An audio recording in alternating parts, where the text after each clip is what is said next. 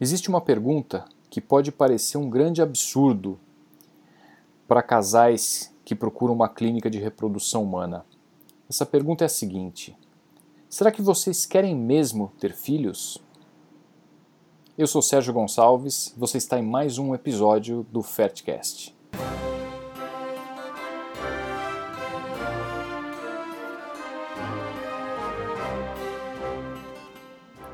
E eu estou aqui hoje com meu amigo, sócio na clínica, Dr. Alexandre Lobel. A gente vai conversar sobre essa questão um tanto quanto surpreendente com a qual eu abri o episódio, mas a gente tem muito para falar sobre essa questão. Tudo bem, Alexandre? Tudo bem, Sérgio. Esse tema aí, ele parece um tema espinhoso, mas é um tema com certeza muito importante pelo que a gente vive no dia a dia, né? Pelo que a gente vê no nosso consultório, eu, você, eu tenho certeza que o Pedro, a Paula também vivem esses casos, porque a verdade é que no momento que a gente está lidando com sonhos, a gente começa a lidar com desejos, a gente come, começa a lidar até com questões, além de técnicas psicológicas. E essa pergunta, ela vai ser muito importante, né? É, e, e, sabe que é uma coisa engraçada, né? Quando eu comecei a trabalhar com reprodução, isso não, me pass, não passava pela minha cabeça que de repente um casal que chegasse, ou mesmo assim uma pessoa solteira quisesse fazer uma produção independente, que chegasse até uma clínica de reprodução, é, para mim já estava muito claro que ela queria e queria muito, estava lá porque não estava conseguindo. E ao longo dos anos, conforme eu fui tendo contato, fui conhecendo o perfil, né, o perfil tão variado das pessoas que procuram a gente, eu fui descobrindo que esse desejo por filhos não é tão intenso e tão definido assim em muitas pessoas que frequentam as clínicas. Pode parecer uma situação muito paradoxal, né? Mas como assim? A pessoa não quer ter filhos, ela está com dificuldades, ela não quer, ela procura uma clínica? E aí é que eu comecei a entender ao longo dos anos que muitas vezes existe uma motivação que não é uma motivação interna dos casais, mas é uma motivação externa. Você concorda com essa colocação, não? Sim, com certeza. É, eu ouvi um. Ele é um fotógrafo americano, acho que é Chaves Jarvis, que ele estava falando uma coisa muito interessante que não tem nada a ver com o que você está falando, mas no final das contas vai ter tudo a ver. Você vai entender onde eu quero chegar. Ele falou o seguinte: ele falou que o que a gente foi apresentado é que como se nossa vida fosse um mapa. E que nesse mapa você vai ter as instruções de como você vai seguir sua vida onde subir, aonde descer, onde para a direita, onde para a esquerda, quase até como chegar um roteiro, né? Você vai ter um roteiro da sua vida.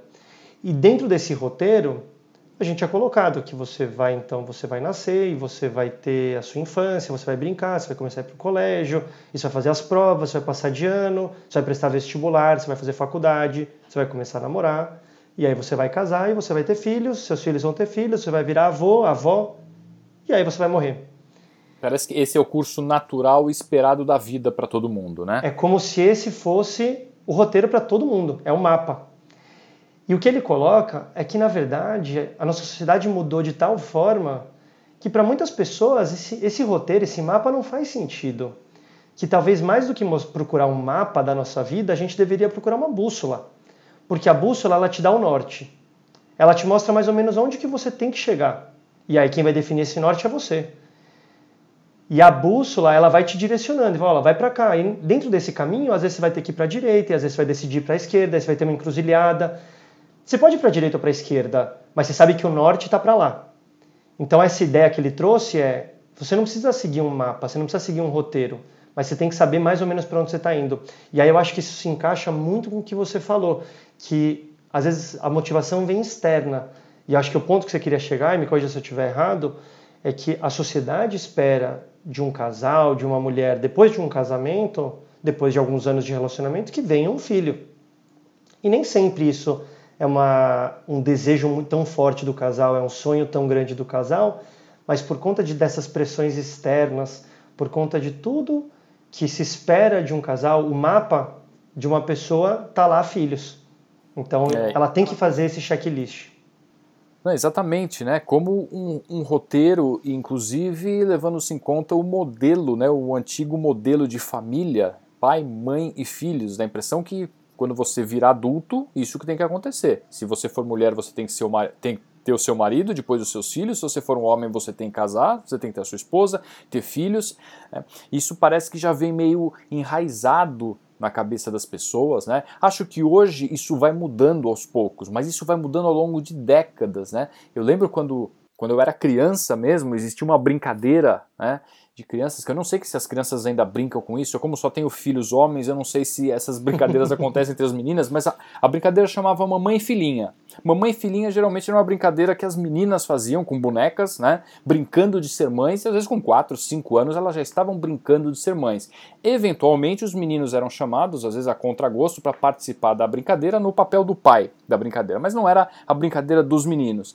Mas isso acontecia, né, é, e veja bem, né, a importância desse esse, tipo de brincadeira. Quer dizer, uma criança tão pequena, de repente já vai brincando, olha, um dia eu vou ser a mãe. Hoje eu estou brincando, mas um dia eu vou ser mãe. É normal isso, né? Porque eu sou a filha da minha mãe, um dia eu vou ter a minha filha. E essa ideia ia se perpetuando ao longo dos anos. Então, era muito comum que as mulheres também, né, quando chegassem à adolescência, fossem pensar em namoro, noivado, casamento, ter filhos seria uma coisa natural. É, e é nisso que eu estou dizendo. Eu acho que talvez isso esteja mudando ao longo dos anos. É, hoje em dia a gente já conversou um pouco sobre isso até no episódio sobre preservação de fertilidade, mas a gente tem feito muita preservação de fertilidade de mulheres que chegam dizendo que não sabem se querem ser mães. Isso está mudando nos últimos anos. Eu comecei a ouvir esse tipo de, de solicitação para preservação de fertilidade. Olha, eu vou te dizer, talvez nos últimos 5, 7 anos para cá. Porque mesmo no começo do congelamento de óvulos, o congelamento era para aquela que queria muito e não tinha perspectiva de gestação num curto prazo. Você percebeu essa mudança também, Alexandre? Sim, é, era até meio com medo de julgamento que a paciente falava: Eu não sei se eu quero ser mãe. E isso eu acho que não só no nosso consultório, mas numa roda de amigas, é, numa mesa de almoço num domingo com a família. Como assim você não quer ser mãe? Porque se a gente até parar para pensar do ponto de vista biológico, a mulher, o homem, a gente teria um, um drive é, evolutivo, ou seja, a gente teria algo que está chamando a gente para uma gestação. Porque se você pensar do ponto de vista de perpetuação da espécie, se a gente não se reproduzir, se a gente não tiver filhos, a espécie acaba.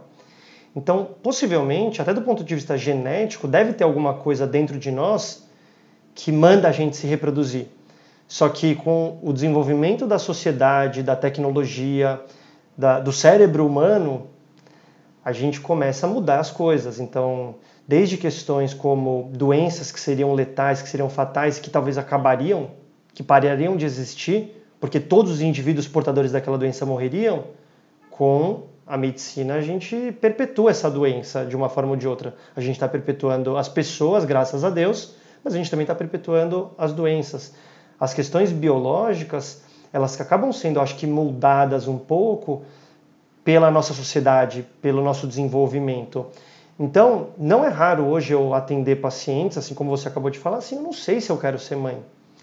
A gente pensando aí primeiro num contexto de pacientes para preservação da fertilidade, eu estou solteira, estou começando, engatando um relacionamento agora, eu não sei se eu quero, se eu não quero, mas eu quero de repente me dar uma chance, então eu vou procurar um congelamento de óvulos.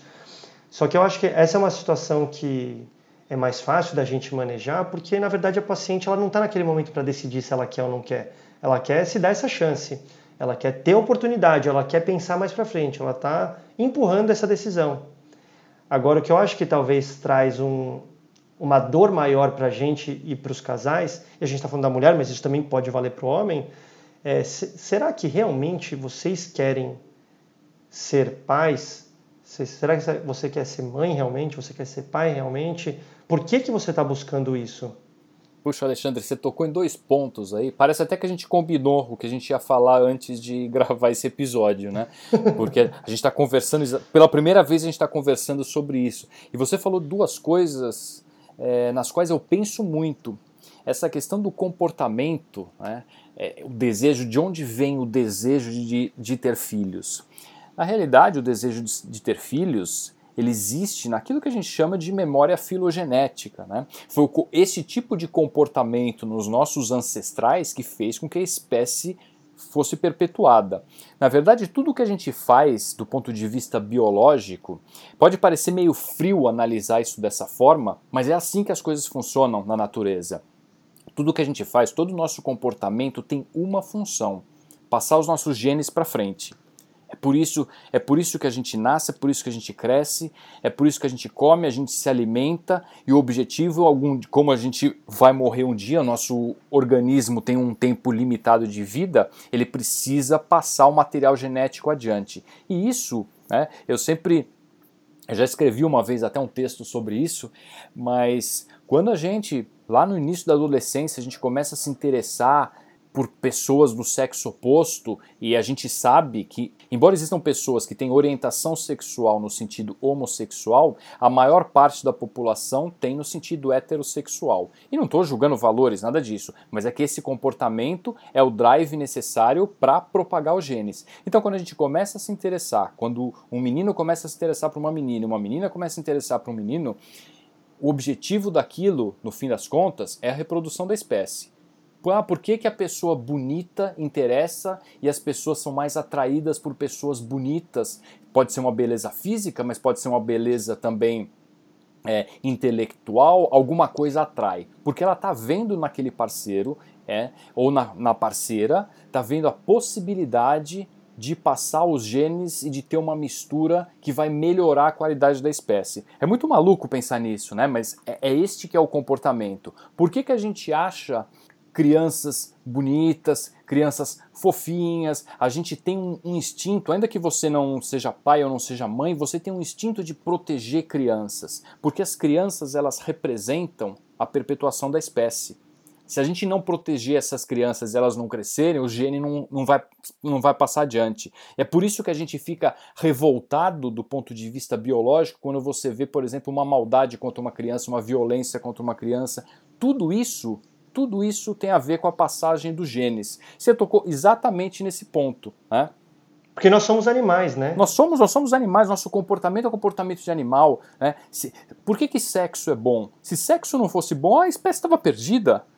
sexo é Sim. bom porque assim, nesse tipo de. Talvez alguns ancestrais que tivessem uma relação sexual sem a, o prazer envolvido tenha ficado para trás na evolução. Né? E aquelas espécies que gostaram de praticar sexo, elas prosperaram e estão aqui até hoje. Né?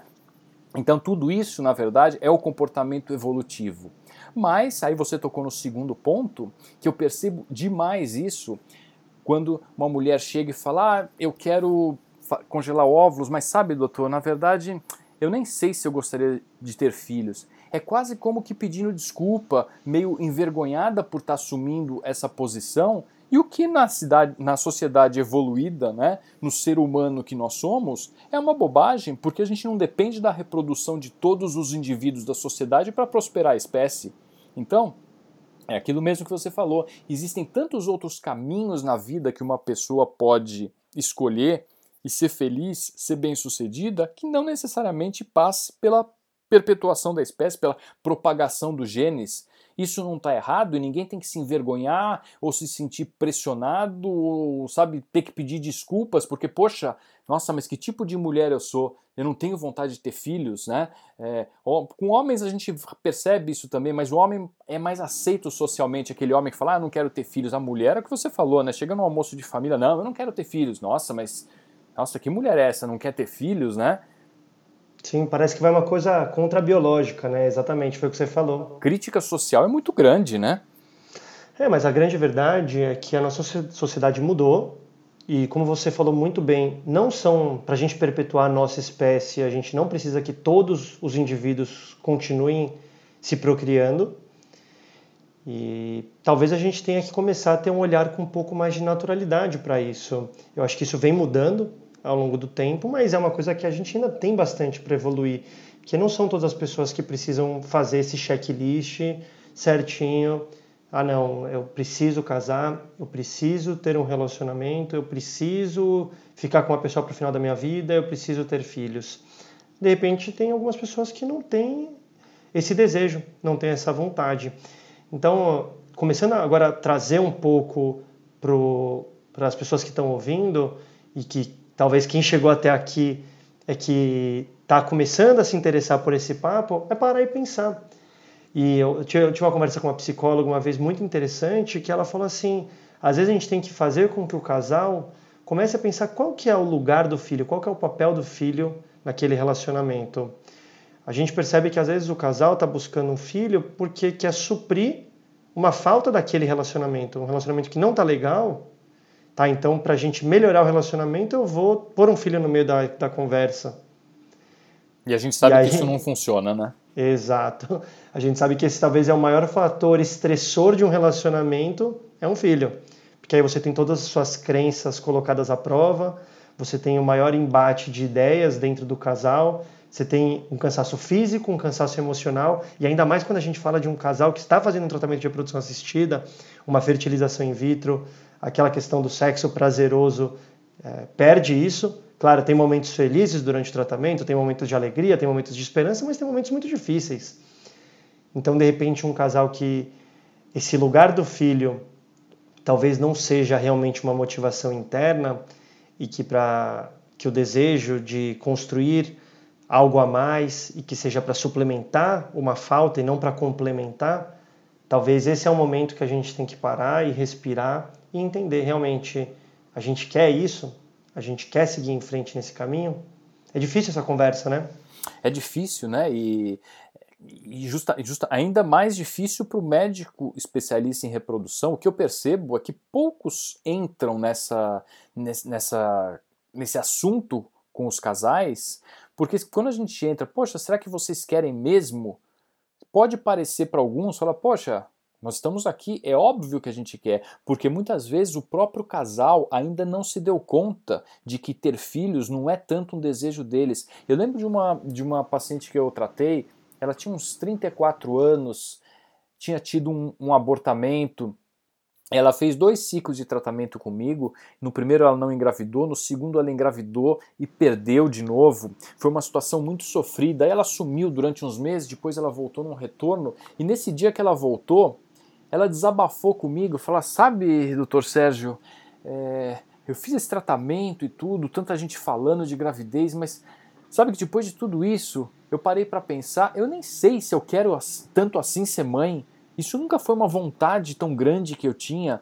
E, e, até aquele momento eu não tinha me dado conta disso, porque tudo parecia que o casal estava muito afim de ter um filho, né, de ter um bebê, de aumentar a família, e ela desabafou isso e depois nunca mais voltou. Eu não sei se ela engravidou espontaneamente, se ela foi fazer tratamento em outro lugar, a gente muitas vezes acaba não sabendo né, o destino dessas uhum, pacientes, mas é bem sim. possível que ela, que ela tenha optado por seguir a vida sem filhos. É, e, e, talvez tenha sido feliz sem filhos, porque ela me falou de uma forma tão tranquila assim e aliviada, falou, eu nem sei se eu quero realmente, sabe, pensando hoje, eu não estou me vendo como mãe, ela tinha feito, já tinha engravidado uma vez, tinha feito dois tratamentos de fertilização in vitro, olha que loucura, então assim, a gente precisa entrar nesse assunto quando a gente sente qualquer ponta de insegurança, de hesitação em relação àquela aquela questão de ser pai, de ser mãe, né? o quanto vocês querem de verdade, como está a vida de vocês, isso mesmo que você colocou, né? qual que vai ser o papel do filho?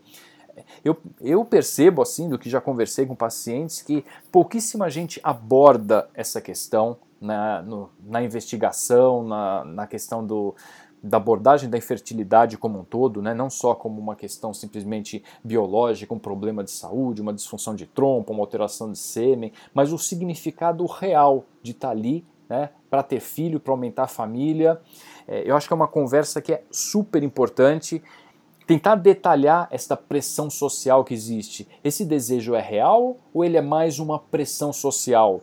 Muitas vezes acontecem os dois. Existe um desejo real, a pressão social também impulsiona o casal e eles estão lá, às vezes, com três meses de tentativa, eles estão lá na clínica para fazer um tratamento a gente fala, calma, não está na hora de tratamento ainda, tem tempo ainda. Uhum. Né? Mas às vezes, nesta balança, a pressão social acaba sendo muito maior do que é, do que um desejo real. E a pressão social não é só de sociedade, amigos, tem aquela questão afetiva também, fala, puxa, minha mãe queria tanto ter um neto, quantas vezes a gente já não ouviu isso, né? A minha Sim. mãe está cobrando, quando você vai me dar um neto? É quase como dar um presente para a mãe, né? Vamos dar um neto, pronto, agora nasceu um neto.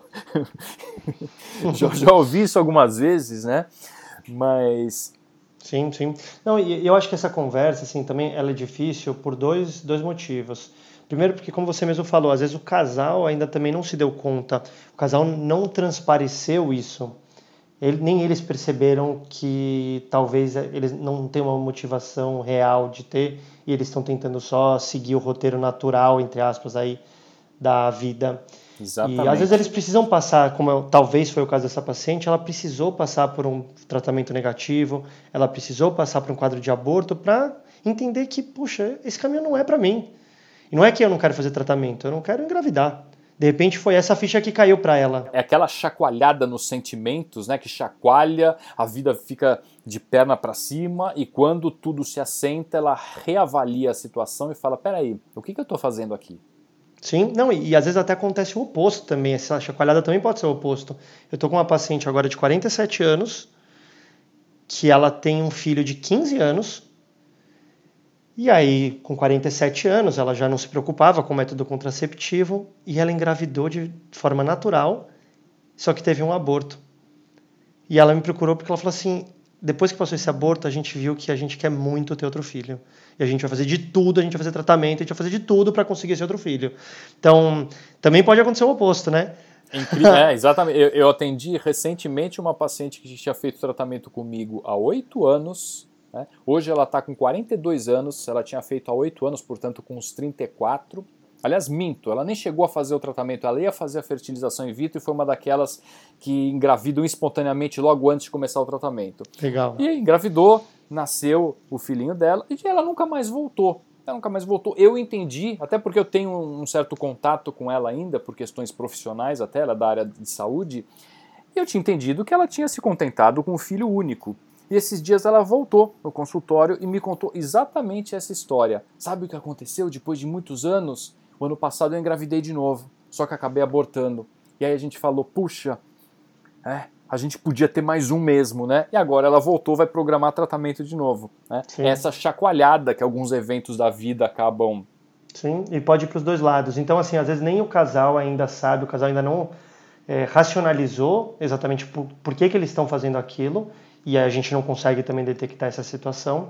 E também acho que tem uma segunda coisa que quando eu comecei a trabalhar com reprodução humana, ficou muito claro para mim que qual que é o meu papel como especialista em reprodução humana. Tem a parte técnica, que é óbvio que a gente já falou mil vezes, a gente já fez mil episódios para falar sobre tratamento, doenças, investigação, é, mas também tem um segundo papel que é dar as ferramentas, e essa é a minha visão, e eu queria depois ver o que você acha disso. O meu papel é dar as ferramentas técnicas necessárias para que o casal decida o que, que ele quer fazer. Teve uma vez que eu atendi um casal, eu era auxiliar de um outro médico, foi bem no começo da, da, da, minha atuação, eu era auxiliar de outro médico, e a gente atendeu um casal que não tinha muitas condições financeiras e que precisava de um tratamento de fertilização in vitro. E aí o casal ligou lá na clínica e conversou com a gente, falou: ah, a gente, esse mês a gente não vai fazer, porque a gente está adiantando um décimo terceiro e a gente está vendendo um carro para juntar dinheiro e vai fazer o tratamento. Eles estavam vendo as duas alternativas, o que, que eles iam fazer, o que, que era melhor. E aí esse médico veio para mim e falou assim, meu Deus, né, esse casal vai fazer um tratamento, era um casal que era um caso difícil, era um caso muito difícil, e o médico falou, será que é, é eu devo fazer isso? Eu devo fazer com que eles vendam um carro para vir para uma fertilização in vitro, que eu nem sei se vai dar certo? E nessa hora caiu essa ficha para mim. E eu falei para ele, eu falei para esse meu chefe, né, na época, eu falei assim, você acha que você explicou bem o tratamento? Ele falou, acho.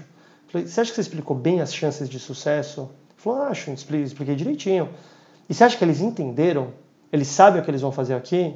Não, entenderam, a gente conversou bastante, eles sabem que vai ser difícil. E eu falei, quem é você então para julgar se eles devem ou não vender o carro? Quem é você para decidir como eles vão gastar o dinheiro deles? Foram eles que trabalharam. Se eles querem gastar desse jeito, se eles entenderam, eles não estão num mundo de fadas, num conto de fadas. Eles sabem o que eles estão fazendo. Então, se eles decidiram, é nosso papel apoiar e fazer o máximo para que dê certo, mesmo sabendo que nem sempre é assim. Então, eu entendi que o meu papel não é julgar. Ah, casal já tem três filhos e vem fazer uma fertilização in vitro. Quantas vezes esse casal já deve ter ouvido?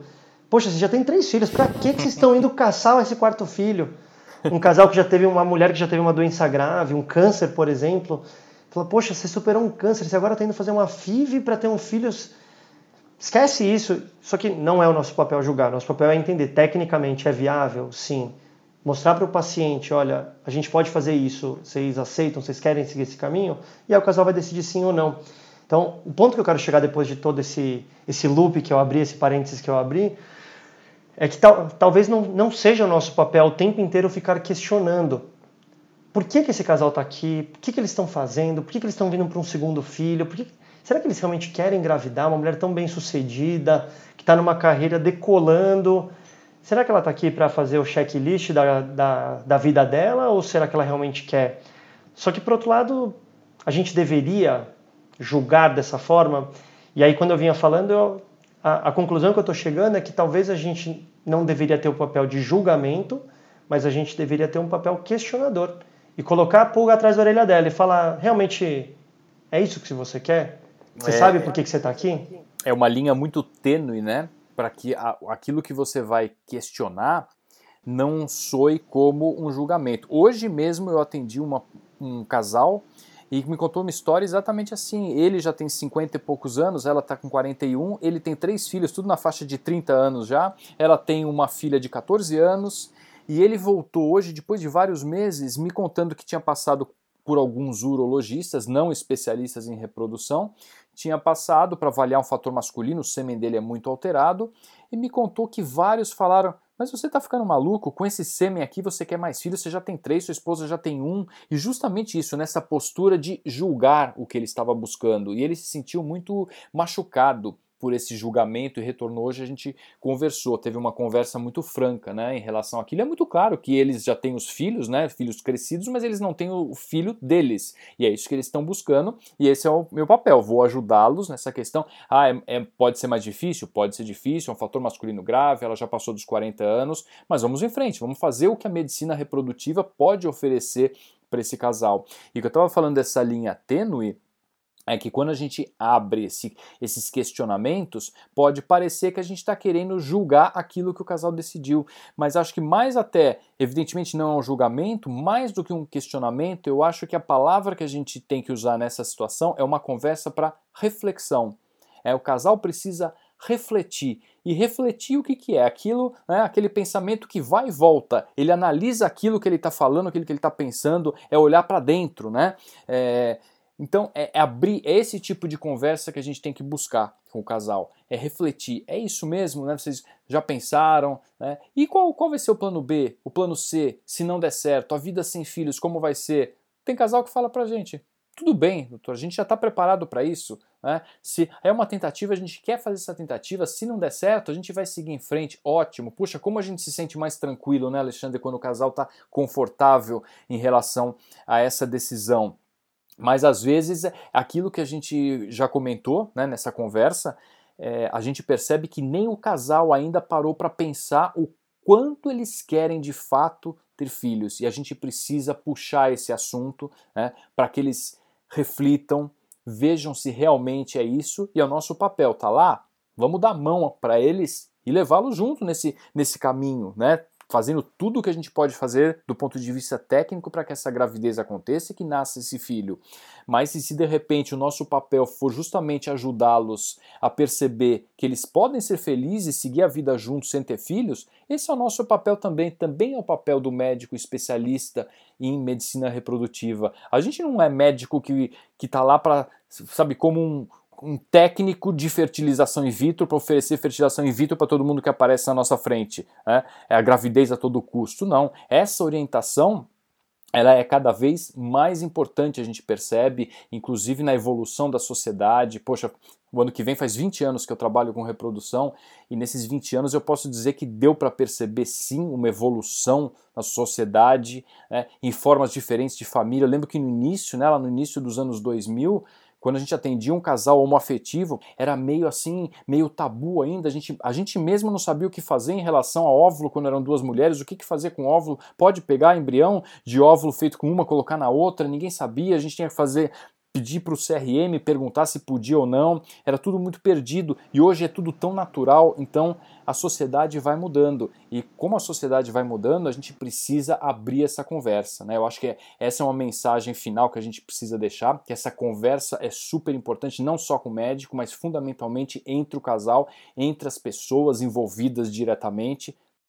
Precisa, essa conversa precisa acontecer ali em casa, face a face, é, com peito aberto, o quanto você quer, é, queremos mesmo? É isso? É um plano de nós dois? Nós dois estamos tão afim assim? De repente eles vão descobrir que talvez a vida já esteja boa e eles estão ali num sofrimento, buscando um tratamento. É, não estou nem falando da parte financeira, claro que pesa também, mas eu acho que isso, é, dinheiro é uma coisa que a pessoa tem, ela gasta, depois ela trabalha, trabalha, junta de novo, mas o desgaste emocional, né, as feridas que se abrem ao longo desse tratamento, quando um tratamento é mal sucedido, e, e, o, e, o, relacionamento é desgastado, pode deixar cicatrizes para sempre, né? Então, eu acho que essa conversa é fundamental e, e esse foi o objetivo, né, de a gente trazer hoje essa, esse assunto tão, tão delicado para conversar aqui nesse episódio, né, Alexandre? Sim, hoje uma conversa menos técnica, mais filosófica, mas fundamental, como você falou, e para os dois lados, eu acho,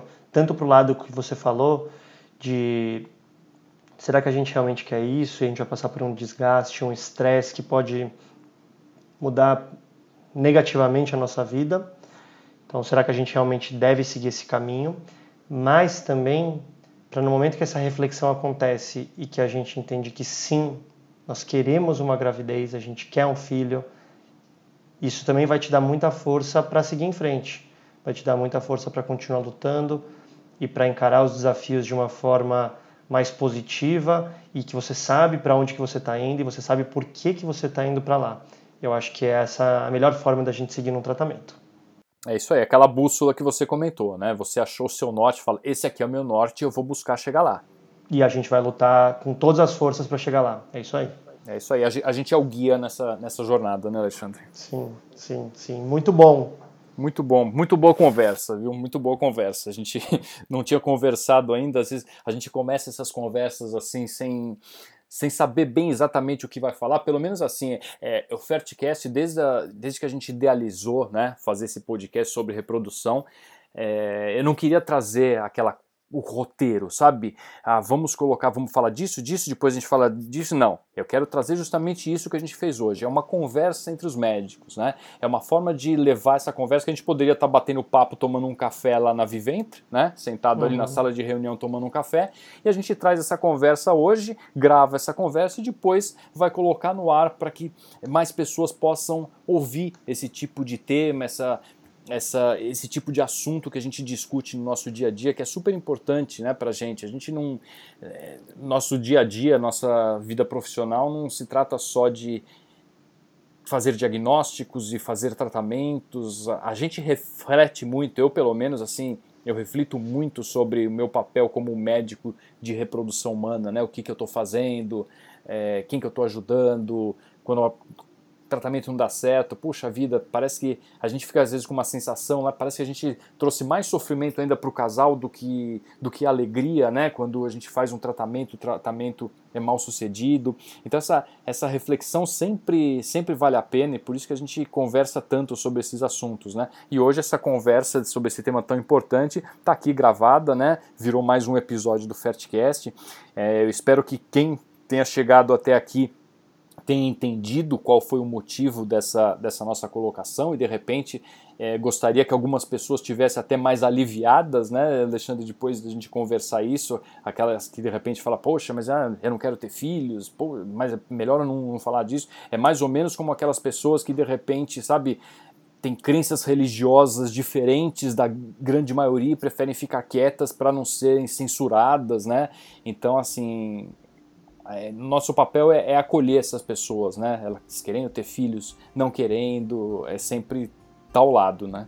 Exato, a gente está aqui para ajudar. Esse bate-papo, eu acho que vem nesse sentido de ajudar e acolher e olhar para o casal, para nossa paciente, para o nosso paciente da maneira mais ampla, mais completa possível, que vai do físico, vai da doença, vai do problema, vai do psicológico, vai do sentimento, vai do sonho, do desejo, da esperança. E a gente está aqui sempre pensando muito nisso, pensando nos nossos sonhos e como ajudar os outros a, a também realizar esses sonhos.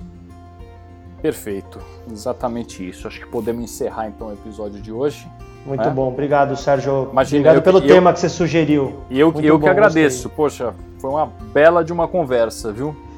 Muito bom Valeu. mesmo. Pessoal, esperamos você no próximo episódio do Fertcast. Se você tiver sugestão de tema, quiser comentar essa questão com a gente, quiser trazer dessa nossa reflexão, algum ponto de vista que a gente não colocou aqui, manda mensagem para a gente lá no arroba Clínica Viventre. Nós vamos responder todas essas dúvidas. Pode ir lá no perfil do Dr. Sérgio Gonçalves, pode ir no meu perfil, Dr. Alexandre Lobel, que a gente está ali para te ajudar. Tá bom? Pode também enviar mensagem pelo e-mail, né, médicos@vivente.com.br. E se você conhece alguém que de repente pode se interessar por esse tema ou qualquer um dos outros temas que a gente tem já, a gente já passou de 60 episódios com esse, né? É, se você conhecer alguém que pode se interessar, manda o link, ajuda a divulgar o podcast, né? Os podcasts eles são assim, os temas ficam lá, a pessoa pode ouvir a qualquer, qualquer momento e a divulgação é super importante. Já a gente tem tido um retorno muito bacana de pessoas que ouvem, fala: "Puxa, doutor, ouvi, você falou realmente aquilo, eu sempre pensei aquilo, eu tinha uma dúvida, mas eu ouvi agora, agora ficou claro", né? E tem sido muito gratificante. Isso estimula a gente a continuar fazendo, né? Seguir nessa nessa linha aí, cada vez trazendo um tema diferente e, como você disse, né, Alexandre, aceitando sugestões também. Se alguém quiser sugerir algum tema específico, estamos abertos. É isso aí. É isso aí. Valeu, Sérgio. Valeu, um abraço então Um e até o abraço. próximo. Tchau, tchau. Tchau.